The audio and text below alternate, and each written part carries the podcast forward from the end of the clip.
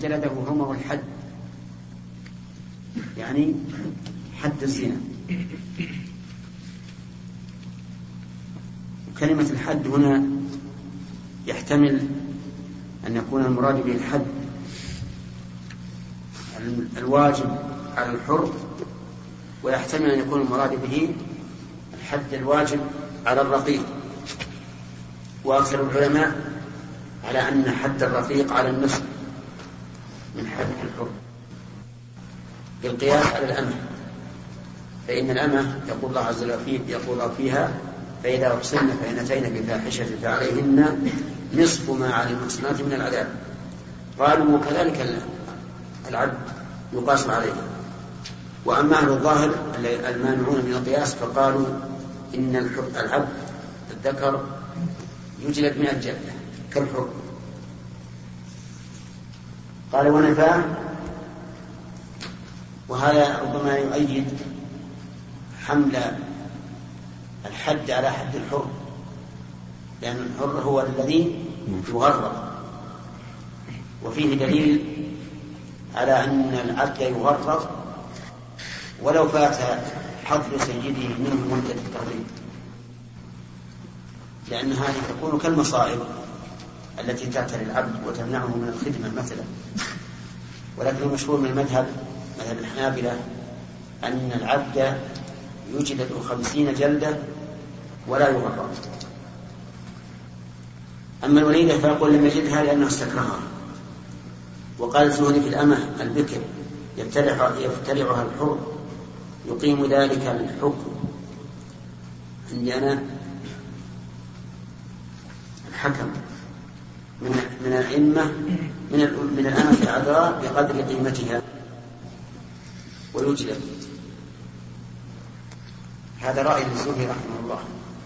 على أن أنه إذا زنى بالحرة وافتضى بكرتها فإنها تقدر أمة بكرا ثم تقدر أمة ثيبا. فما بين القيمتين يكون هو المهر. يكون هو المهر وحجته رحمه الله أن هذا من باب من باب الإتلاف. والإتلاف يقدر من الحر بقدره من الرقيق. وأما المشهور من المذهب عندنا فإنه يجب لها مهر المثل. يجب لها مهر المثل. لكن قول الزهري له وجهة نظر قوية. لأن لأن هذا ليس بعقد نكاح حتى يوجب المهر وإنما هو إتلاف إتلاف محض فينبغي أن تكون فيه القيمة. وأما الأثر وقال وليس في قضاء الأئمة غر ولكن عليه الحد. لأنه إذا إذا زنى بالأمة السيد فإنه لا ينقصها شيئا. لأنها ليست بكرا أزال بكرتها فليس فيه فليس فيه آه، شيء. ولكن عليه الحد. وقد يقال ينبغي أن يغرم. يغرم لأن هذا وإن كان ليس فيه فضل بكارة لكن فيه نقص الأمة. لأن الأمة إذا قيل إنها قد زنت ولو كانت ثيبا فإن قيمتها لا شك تنقص. شوف كلام الزهري هذا. شلق عليه المؤلف. الشارح.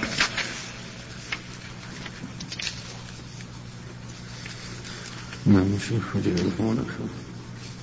وقال الزهري في الأمة البكر يفترعها بفاء وعين مهملة أي يفتض يفتضها.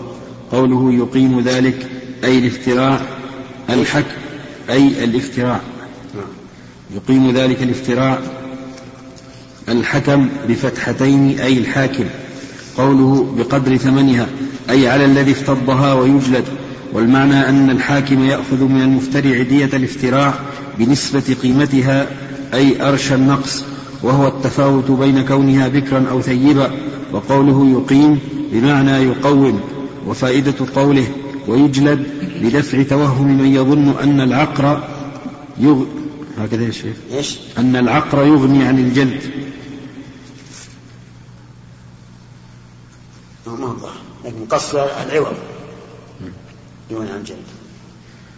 قوله وليس في الأمة الثيب في قضاء الأئمة غرم بضم المعجمة أي غرامة ولكن عليها الحد ثم ذكر طرفا. عليه ولكن يا شيخ. عليه. عليها عليه. صحها نعم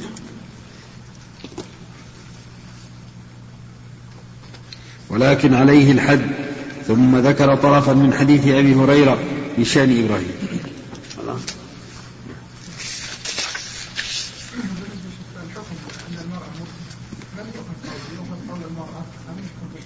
لا لابد من قراءة.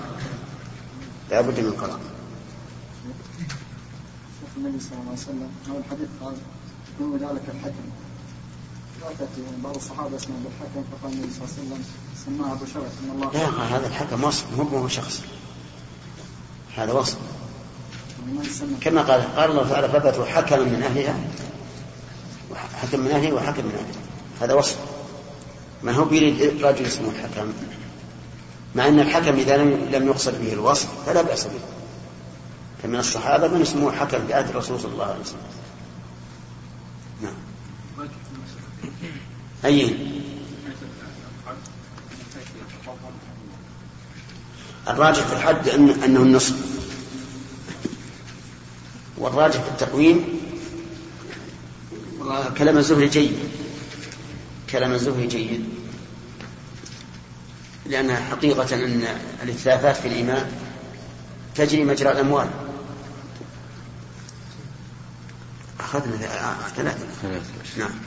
حدثنا أبو اليمان قال حدثنا شعيب قال حدثنا أبو الزناد عن الأعرج عن أبي هريرة قال قال رسول الله صلى الله عليه وسلم هاجر إبراهيم بسارة دخل بها قرية فيها ملك من الملوك أو جبار من الجبابرة فأرسل إليه أن أرسل إلي بها. فأرسل بها فقام إليها فقامت توضأ وتصلي فقالت اللهم إن كنت آمنت بك وبرسولك فلا تسلط علي الكافر فغط حتى ركض برجله.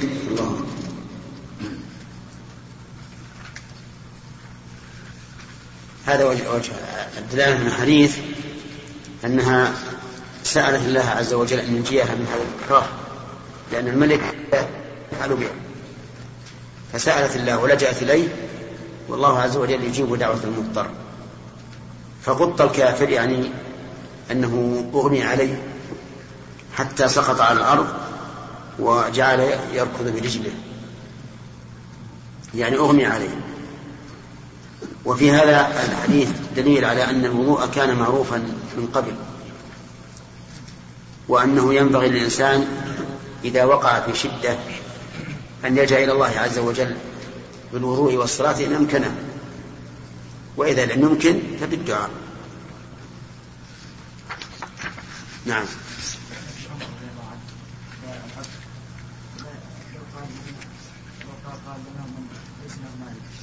ليس له؟ اي نعم. لا رقيق الإمارة. يعني معناها ال- التابع للإمارة. ليس معناها أنه ليس له مالك. تابع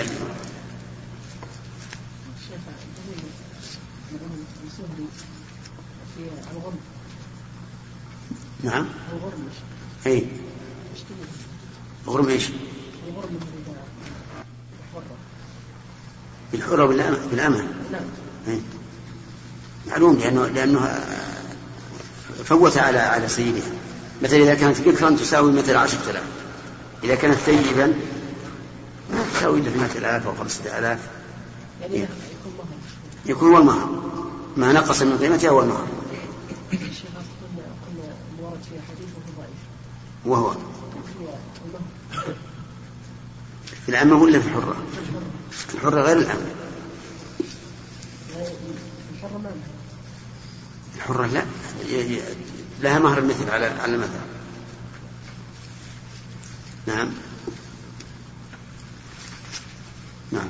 باب يمين الرجل لصاحبه أنه أخوه إذا خاف عليه القتل أو نحوه وكذلك كل مكره يخاف فإنه يذب عنه الظالم ويقاتل دونه ويخذله ولا يخذله.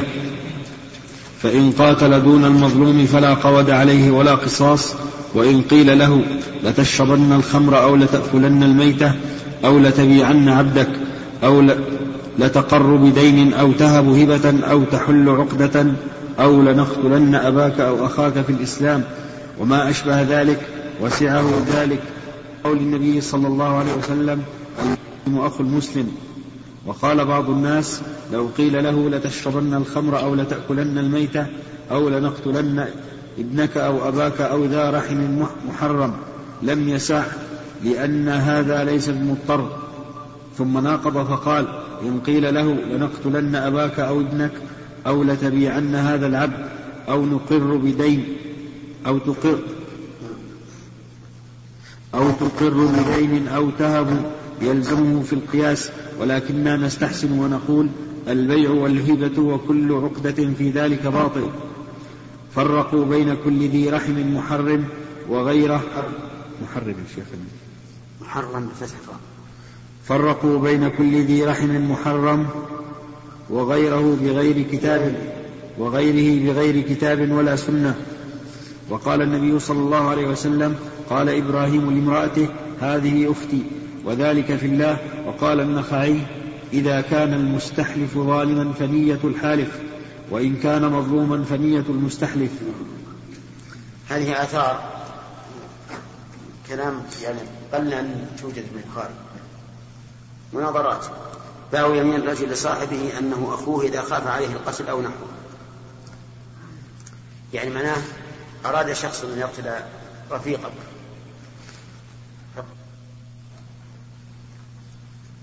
فقلت هذا أخي. فقال له احلف أنه أخوك وأكرهك على اليمين فاحلف. لأن في هذا إنقاذا له من القتل.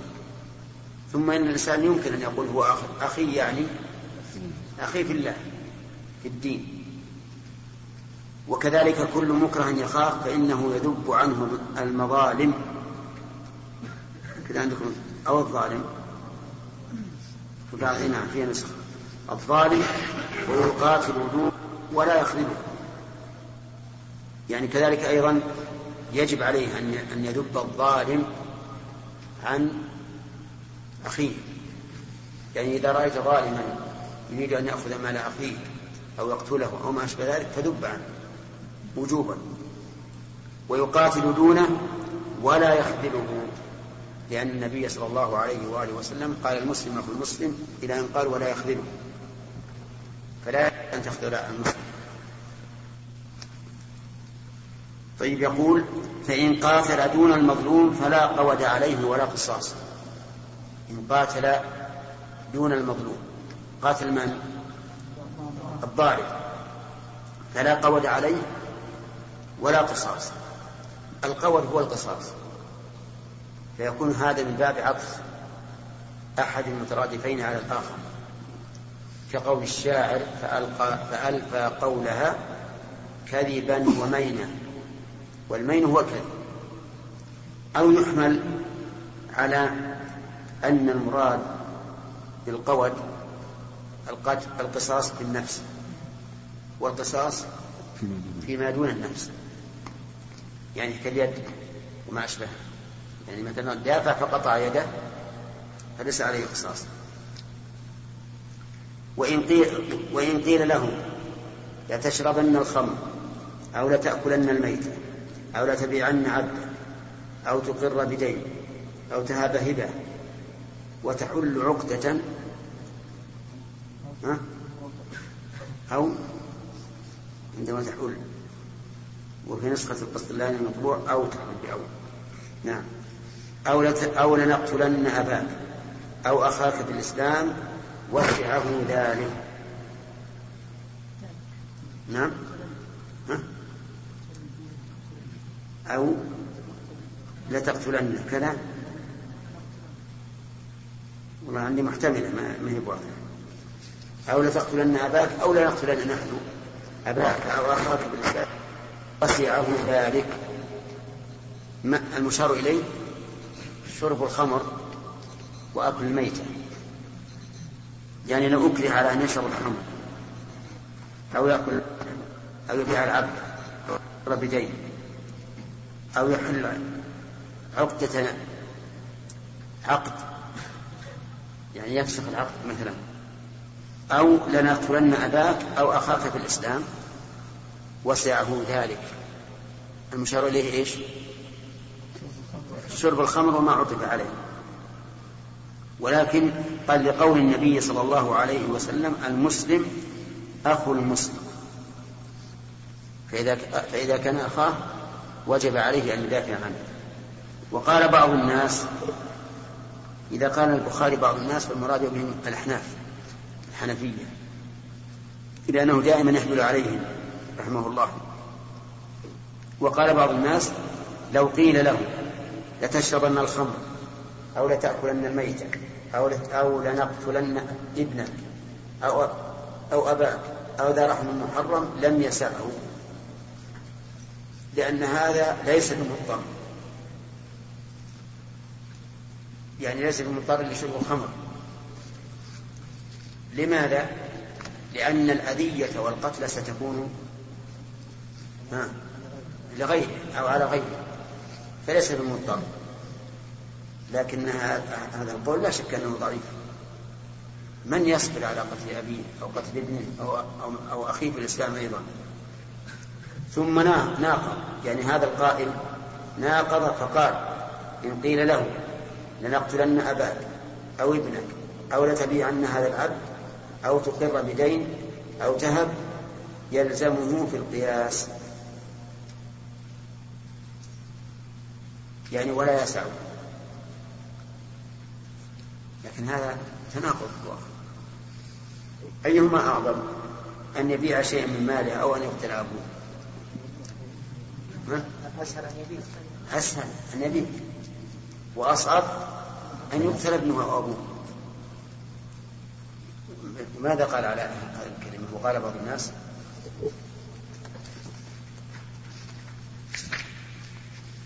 قوله وقال بعض الناس لو قيل له إلى آخره.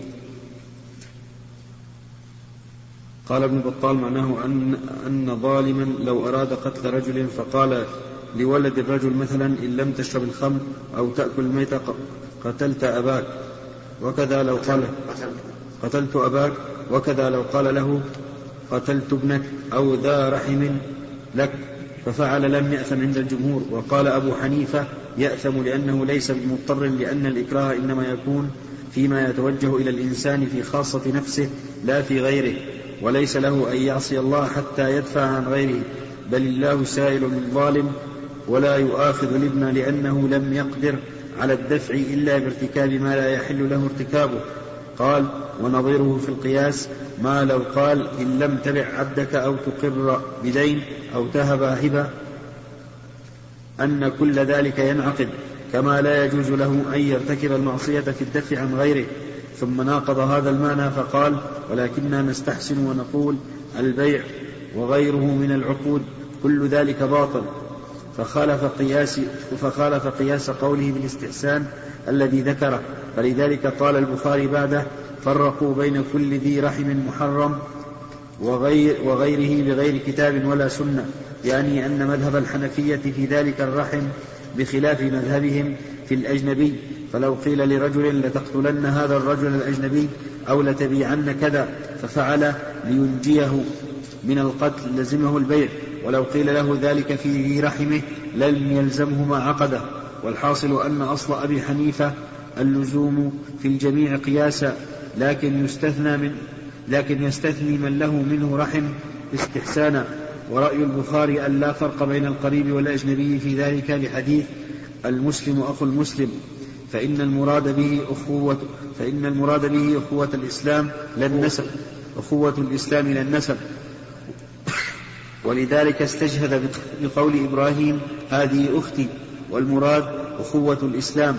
وإلا فنكاح الأخت كان حراما في ملة إبراهيم وهذه الأخوة توجب حماية المسلم والدفع عنه فلا يلزمه ما عقده ولا إثم عليه فيما يأكل ويشرب للدفع عنه.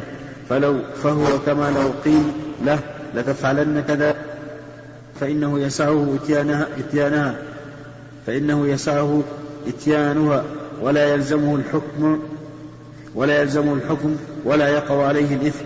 وقال الكرماني يحتمل أن يقرر البحث المذكور بأن يقال إنه ليس ب... إنه ليس بمضطر لأنه في أمور متعددة والتخيير ينافي الإكراه. فكما لا إكراه في السورة الأولى وهي الأكل والشرب والقتل كذلك لا إكراه في السورة الثانية وهو البيع والهبة والعتق. فحيث قالوا ببطلان استحسانا فقد ناقضوا. إذ يلزم منه القول بالإكراه وقد قالوا بعدم الإكراه قلت ولقائل أن يقول بعدم الإكراه أصلا وإنما أثبتوه بطريق القياس في الجميع لكن استحسنوا في أمر المحرم المحرم لمعنى قام به وقوله في أول التقرير في أمور متعددة ليس كذلك بل الذي يظهر أن أو فيه للتنويع لا للتخيير وأنها أمثلة لا مثال واحد. ثم قال الكرماني وقوله أي البخاري إن تفريقهم بين المحرم وغيره شيء قالوه لا يدل عليه كتاب ولا سنة أي ليس فيهما ما يدل على الفرق بينهما في باب الإكراه. وهو أيضا كلام استحساني. قال وأمثال هذه المباحث غير مناسبة لوضع هذا الكتاب إذ هو خارج عن فنه. قلت وهو عجب منه لأن كتاب البخاري كما تقدم تقريره لم يقصد به إيراد الأحاديث نقلا صرفا بل نقلا صرفا. بل ظاهر وضعه أنه بل ظاهر وضعه أنه يجعل كتابا جامعا للأحكام وغيرها وفقهه في تراجمه فلذلك يورد فيه كثيرا كثيرا الاختلاف العالي ويرجح أحيانا ويسكت أحيانا توقفا عن الجزم بالحكم ويورد كثيرا من التفاسير ويشير فيه إلى كثير من العلل وترجيح بعض الطرق على بعض. فإذا أورد فيه شيئا من المباحث لم لم تستغرب. وأما رمزه إلى أن طريقة البحث ليست من فنه فتلك شكاة ظاهر عنك عارها. فللبخاري فللبخاري الأئمة الذين سلك طريقهم كالشافعي وأبي ثور والحميدي وأحمد وإسحاق فهذه طريقتهم في البحث. وهي محصلة وهي محصلة للمقصود ولم يعرجوا على اصطلاح المتأخرين. قوله النبي صلى الله عليه وسلم وإن لم يعرجوا على اصطلاح المتأخرين.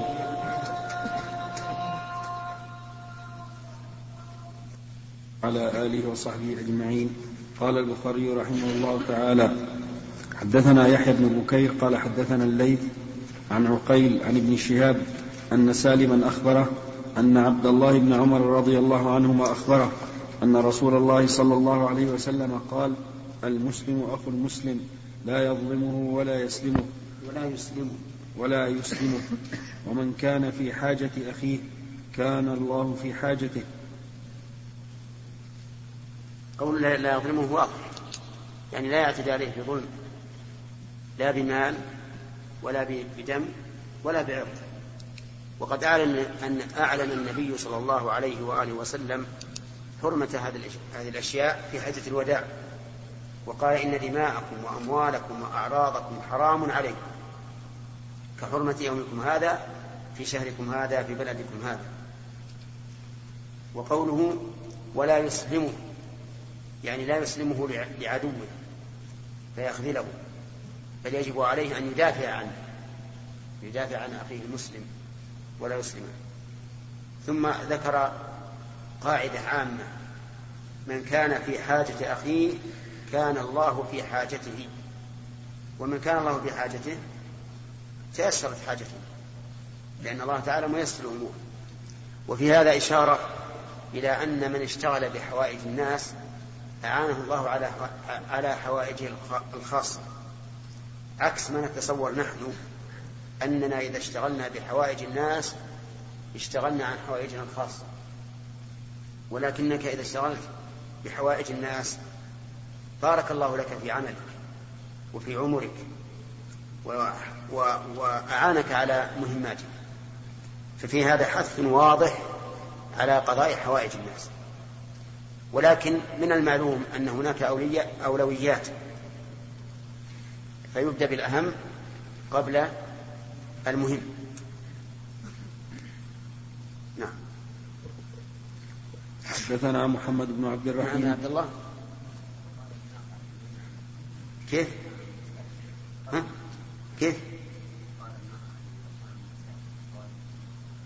إيه. هذه أظن ما شرحناها. الأثر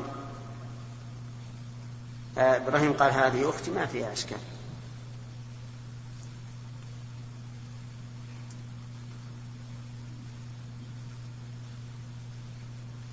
لكن قوله قال النخل إذا كان المستحلف ظالما فنية الحال وإذا كان مظلوما فنية المستحلف. يعني إذا حلفك أحد فحلفت. فإن كنت ظالما فعلى نية المستحلف وإذا كنت مظلوما فعلى نيتك أنت. مثال ذلك رجلان تخاصما عند القاضي فقال الخصم أحلف أنه ليس في ذمته شيء لي. والواقع أن في ذمته شيئا له.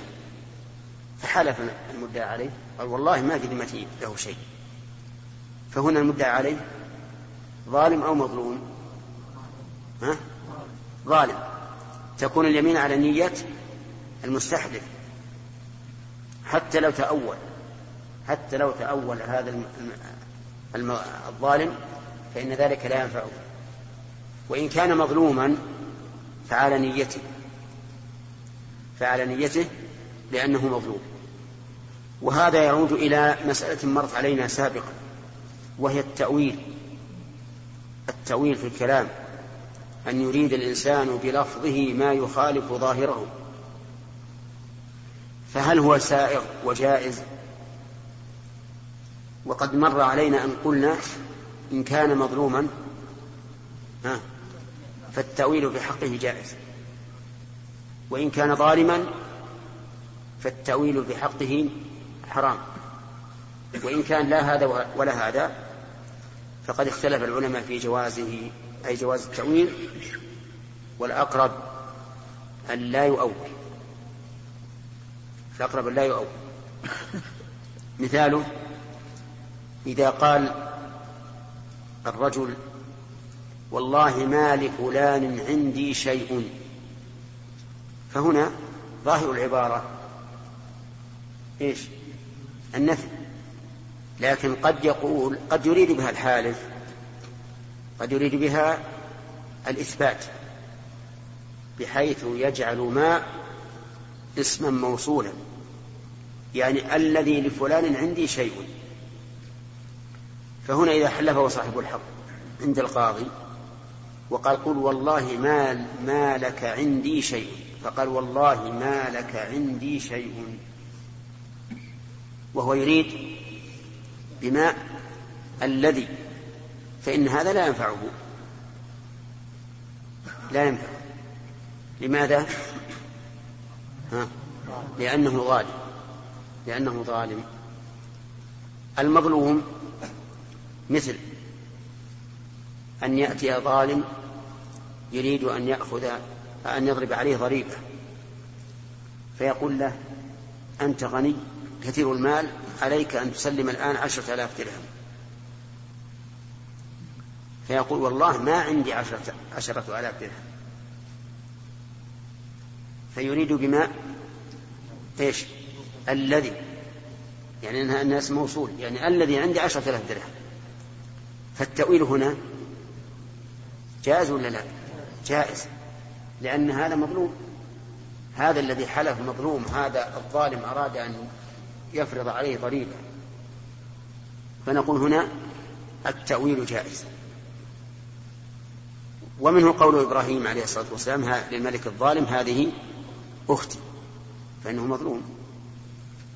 طيب إذا كان لا ظالما ولا مظلوما كما يقع بين الأصحاب كثيرا يقول مثلا فلان ليس فيه وينوي بقول ليس فيه أي في المكان المعين غير المكان اللي هو الآن فيه. مثل استأذن عليه قال أين فلان؟ قالوا ليس فيه. ليس في هذا.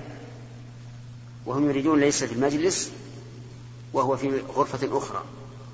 هذا لا ظالم ولا مظلوم والعلماء مختلفون في هذه في هذه الحال. إذا كان لا ظالم ولا مظلوما فمنهم من أجازه ومنهم من منعه. والأقرب لا يفعل إلا لمصلحة أو حاجة. فإن كان لمصلحة أو حاجة فلا بأس وإلا فلا يفعل. ووجه ذلك لأنه إذا عثر عليه بعد هذا أنه خلاف ما قال نسبه الناس إلى إيش؟ إلى الكذب. وصاروا لا يثقون به. صاروا يظنون أن كل كلام يتكلم به فهو تأويل فلا يثقون به. أما إذا دعت الحاجة إلى هذا فلا بأس. وقد حدثنا شيخنا عبد الرحمن بن سعدي رحمه الله أن رجلا جاء يسأل يسأل عن المروذي من أصحاب الإمام أحمد في مجلس الإمام أحمد. فقال له الإمام أحمد ليس المروذي ها هنا وما يصنع المروذي ها هنا ويلمس راحته.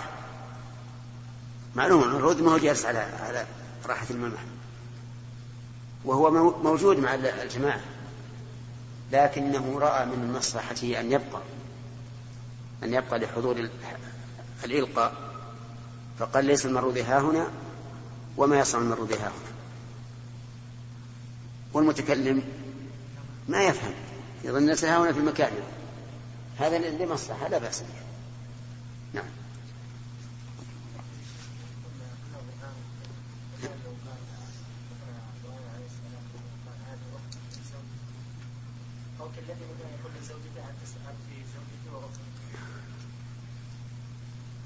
اسمعوا هذا الرجل يعني ترى أن إبراهيم مظاهر من زوجته الآن. وش الكلام هذا؟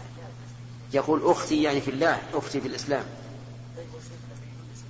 لو لما الزوج قد يقول لزوجته يا أمي يا أختي تحببا وتلطفا فلا بأس. لا بأس. ما في مانع. نعم. حدثنا محمد بن عبد الرحيم قال حدثنا سعيد بن سليمان قال حدثنا هشيم قال أخبرنا عبيد الله ابن أبي بكر ابن أنس عن أنس رضي الله عنه قال قال رسول الله صلى الله عليه وسلم انصر أخاك ظالما أو مظلوما فقال رجل يا رسول الله أنصره إذا كان مظلوما أفرأيت إذا كان ظالما كيف أنصره قال تحجزه أو تمنعه من الظلم فإن ذلك نصره فإن ذلك نصره نعم هذا من الأحاديث المهمة. انصر أخاك ظالما أو مظلوما. إذا كان مظلوما فنصره واضح. بماذا؟ بدفع الظلم عنه. لكن إذا كان ظالما فنصره أن تحجزه عن الظلم. لأنك تنصره على نفسه الآن. نفسه الأمارة بالسوء تأمره بالسوء. فتمنعه أنت عن هذا الظلم فهذا نصر له في الحقيقة. نصر له. إذا من نصح شخصا عن فعل محرم أو عدوان على أحد فإنه يعتبر ناصرا له لأنه نصره على نفسه الأمارة بالسوء. نعم.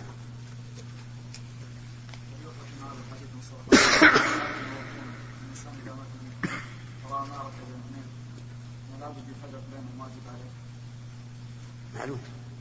إذا رأى أن أحدا يظلم فإنه يجب أن ينصره. نعم. تعدي؟ نعم. صحيح. ها؟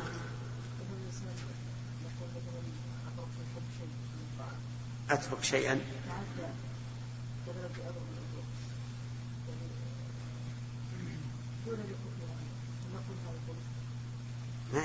التعدي لابد من هذا. مثل إيش؟ نعم. نعم. لا لا المراد بالعدوان العدوان اللي هو الاعتداء على ماله أو على عرضه أو على دمه. صح. صح. وبعضهم يقول الظلم هو النقص. لقوله تعالى كلتا الجنة آتت كلها ولم تظلم منه شيئا. والمتعدي نقص نقص حق أخيه بالتعدي عليه لكن إذا قرن إذا قرن التعدي بالظلم صار معناه غير غير التعدي. مثل وما يفعل ذلك عدوانا وظلما. فسوف نصيه نار وكذلك الله يسير. فهذا يختلف. لأنه كم من كلمة إذا ذكرت مع مع غيرها صار لها معنى وإذا ذكرت وحدها صار لها معنى. نعم. كتاب الحيل باب في ترك الحيل وأن لكل امرئ ما نوى في الأيمان وغيرها. حدثنا أبو النعمان قال حدثنا حماد بن زيد عن يحيى بن سعيد عن محمد بن إبراهيم. قول البخاري رحمه الله ما نوى في الأيمان وغيرها يشير إلى ما سبق في مسألة الطلاق الذي قسمناه إلى أقسام فيما إذا قال لزوجته أنت طالق وذكرنا فيما سبق أنه ثلاثة أو أربعة. طيب الأول أن ينوي به الطلاق فيقع الطلاق. الثاني أن ينوي به طالق من من وثاق يعني من قيد أو شبه موصولا به فلا يقع الطلاق مطلقا. الثالث أن ينوي طالق من وثاق بقلبه دون أن يضيفه إلى اللفظ. فهذا لا تطلق ولكن ذكرنا أنه لا يقبل حكما أي لا يقبل في المحاكمة ثم ذكرنا لكم هل تحاكمه الزوجة في هذا الحال أو لا تحاكمه. وذكرنا أنه حسب الحال. الرابع أن يقول أنت طالق ولا ينوي شيئا. خرج من فمه ولا ولا نوى شيئا. فهذه لا لا تطلق. لا تطلق. إلا أنه إذا حكمت فيرجع إلى مسألة المهم أنه لا بد من النية. لا بد من النية. فالألفاظ بلا نية لا عبرة بها. نعم. عن محمد بن إبراهيم عن علقمة بن وقاص قال سمعت عمر بن الخطاب رضي الله عنه يخطب قال سمعت النبي صلى الله عليه وسلم يقول يا أيها الناس إنما الأعمال بالنية وإنما لامرئ ما نوى فمن كانت هجرته إلى الله ورسوله فهجرته إلى الله ورسوله ومن هاجر إلى دنيا يصيبها أو امرأة يتزوجها فهجرته إلى ما هاجر إليه. الشاهد قوله إنما الأعمال بالنية فالنية هي التي عليها المدار. والمتحيل نوى ما تحيل عليه. وإن كان ظاهر صنيعه أنه لم ينوي. ولهذا جاءت النصوص بتحريم الحيل. وقد آه، كتب شيخ الإسلام رحمه الله كتابا مجلدا في إبطال التحليل إقامة الدليل على إبطال التحليل ذكر فيه آه، أدلة كثيرة في تحريم الحيل. وقد ذم الله عز وجل اليهود على أكلهم السحت وأخذهم الربا لأنهم كانوا يتحيلون على هذا. وقال النبي عليه الصلاة والسلام لا ترتكبوا ما ارتكبت اليهود فتستحلوا محارم الله بأدنى الحيل. فلو أن رجلا باع سلعة بمائة إلى أجل ثم ثم اشتراها بخمسين نقدا فهذا حرام. لأنه يتخذ حيلة على إعطاء الخمسين كم بمئة. أنا بعت هذا الشيء بمئة إلى أجل إلى سنة. ثم اشتريته منه نقدا بخمسين أعطيته الخمسين. صار كأني أعطيته خمسين بمئة. خمسين بمئة. مع أنه ربما ربما يكون في تلك الساعة. ليس عندي نية أن أشتريه منه. لكن سد للباب يمنع. وهذا هو الذي يسمى عند بل يسمى في الأحاديث وعند أهل العلم العينة تسمى العينة. من باب أولى وأحرى ما يفعله بعض الناس الآن يحتاج إلى السلعة عند شخص وليس عنده دراهم. فيذهب إلى التاجر ويقول أنا أريد السلعة الفلانية اشترها لي وبيعها علي بمؤجل أكثر مما اشتراها به. فيتفقان على هذا ولا شك أن هذا من الحيل. كأنه إيش؟ كأنه أقرضه القيمة بزيادة بدل ما يقول خذ هذه مثلا ألف ريال بألف ومائتين يقول أنا أشتريها لك وأبيعها والدليل على هذا أنه لولاك ما اشتراه فليس له غرض في السلعة إنما غرضه بالزيادة. وقد يتعللون فيقولون نحن إذا اشتريناها له فإن شاء تركها. وإن شاء أخذها. لا نلزمه. وهذه علة عليلة. لأن هذا الرجل المحتاج إلى الشيء والذي جاء إليك يطلبه منك. هل يمكن أن يتنازل عنه؟ ما يمكن يتنازل. حتى لو فرض أنه وجد فيه عيب هو سيتنازل عن هذا الذي وجد فيه, وجد فيه العيب ثم يطلب منك شراء سلعة أخرى سليمة. والله عز وجل يعلم ما في القلوب. نفس التاجر الذي اشترى السلعة لهذا الرجل المحتاج ما اشتراها تقربا إلى الله ولا لسواد عينه بل اشتراها للفائدة. الفائدة الربوية التي تحيل عليه بهذه الحيلة ولو كان صادقا في أنه يمين التقرب إلى الله لأقرضه قرضا. قال اشتريها وأنا أعطيك قيمتها. وأسجلها عليك بقيمتها الذي اشتريت نعم. المهم أن الحيل أشد من الصريح. يعني ارتكاب الحيل على المحرم أشد على أشد من الصريح. لأنها تجمع بين مفسدة المحرم ومفسدة الحيلة. ولهذا صار المنافقون أعظم من الكفار الخلص لأنهم يتحيلون ويخادعون. والكفار والخلص صرحاء يصرحون بما هم علم فهذا المرابي الذي لف ودار غير هو في الحقيقة متحيل متحيل فيكون أشد إثما. أشد إثما. ومن ذلك من, من التحيل نكاح التحليل. إذا طلقت المرأة ثلاثا فإنها لا تحل لزوجها الأول المطلق حتى تنكح زوجا غيره. فيأتي إنسان ويتحيل فيتزوج هذه المرأة من أجل أن يحللها للأول. نقول هذا نكاح محرم باطل ومع ذلك لا تحل للأول به. وقد لعن النبي صلى الله عليه وآله وسلم المحلل والمحلل له. المحلل له إذا كان عالما وراضيا فهو داخل في اللعنة.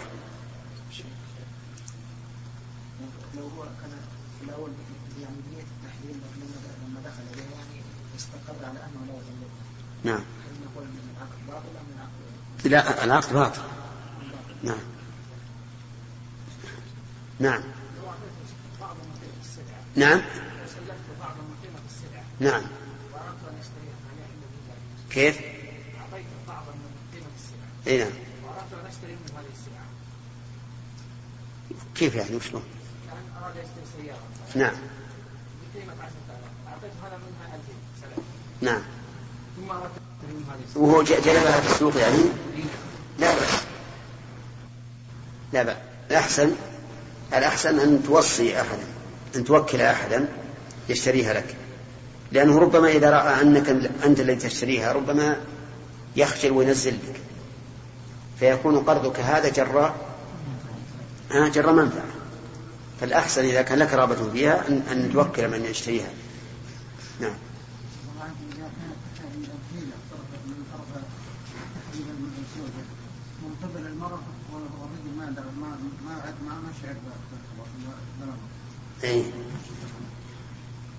أسمعتم؟ ها؟ ها؟ يقول لو كانت الحيلة من المرأة المرأة هي التي أرادت التحيل على التحريم والزوج ما يعني ما على باله فهل يكون نكاح تحليل أو لا نقول فيه قاعدة من لا فرقة في يده لا أثر لنيته من لا فرقة بيده لا أثر لنيته. والمرأة ها؟ بيدها فرقة ولا لا؟ ليس بيدها فرقة. الفرقة بيد الزوج. فلا أثر لنيتها. هذا هو المذهب. لكن بعض العلماء يقول لا.